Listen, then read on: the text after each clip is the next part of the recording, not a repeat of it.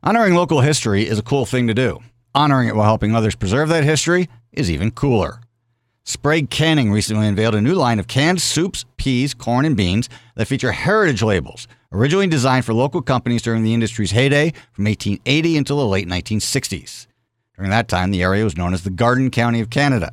Sprague was the last canning operation in Prince Edward County before it moved to Belleville, operating in Ameliasburg from 1925 to 1996.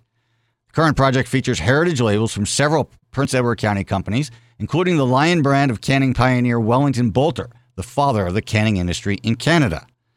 Another long established company featured is the Sunset brand produce of John W. Hyatt and Sons. Each product includes a short history of the original canning business. Products are available for local retailers to sell for a limited time. If there's an ongoing demand, the line will continue. There's also talk of expanding it to other canneries around the Quinte area or beyond. Best of all, funds raised from sales of the products go to support the Ameliasburg Heritage Hub, a collective effort aimed at promoting history, historic preservation, and education in the county. Author Robert Heinlein famously noted that a generation which ignores history has no past and no future.